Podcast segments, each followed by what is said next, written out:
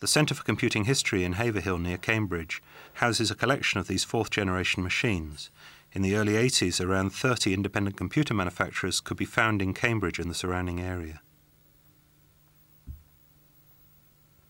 One of the best selling computers of this time was the BBC Micro, designed and manufactured by a small Cambridge company called Acorn. Chris Turner was Acorn's chief engineer at the time. How many people would work on something like that in terms of designing and building it? What sort of size team would you have? A relatively small team. I mean, at Acorn in the early days, there were maybe six to ten of us working on these things. So. Mm somebody like myself stitching all of the hardware together, somebody else working on the operating system. So this is a wildly different company to the company that produced the ICL, for example, where there have been very large numbers of people. Oh yes, I mean these VLSI chips created the, the, the opportunity for relatively small teams of people to get together and very quickly implement uh, a, a single board computer.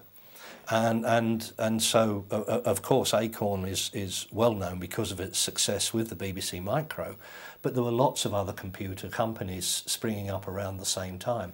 Dragon, Tangerine, Oric, Sinclair, of course, our main competitor.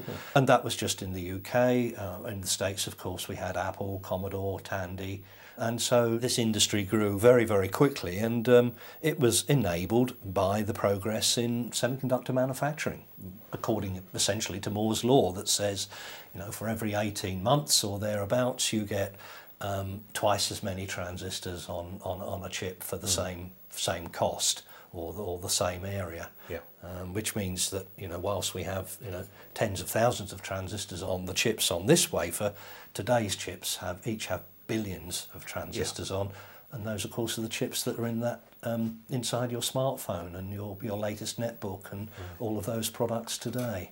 And how, what's the power consumption? I mean, ignoring the monitor for a minute, what sort of power consumption would you expect for the uh, for the computer? Well, not itself? so much really. I mean, power density in terms of you know the size of products remains pretty much the same.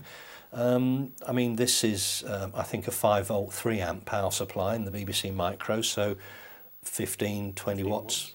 So tell us something about the democratization of the industry, Chris, because at this point, for the first time, you suddenly start selling to individuals, whereas before you're selling to large industries. Well, that's right. And, and, and uh, I've thought since that this, this period was something of a perfect storm that created our personal computer or microcomputer industry because you had this enablement of, in particular, the semiconductor technology, but you also had this perception or demand that was drawing the perceived need to have a computer out of just companies and into small businesses and homes.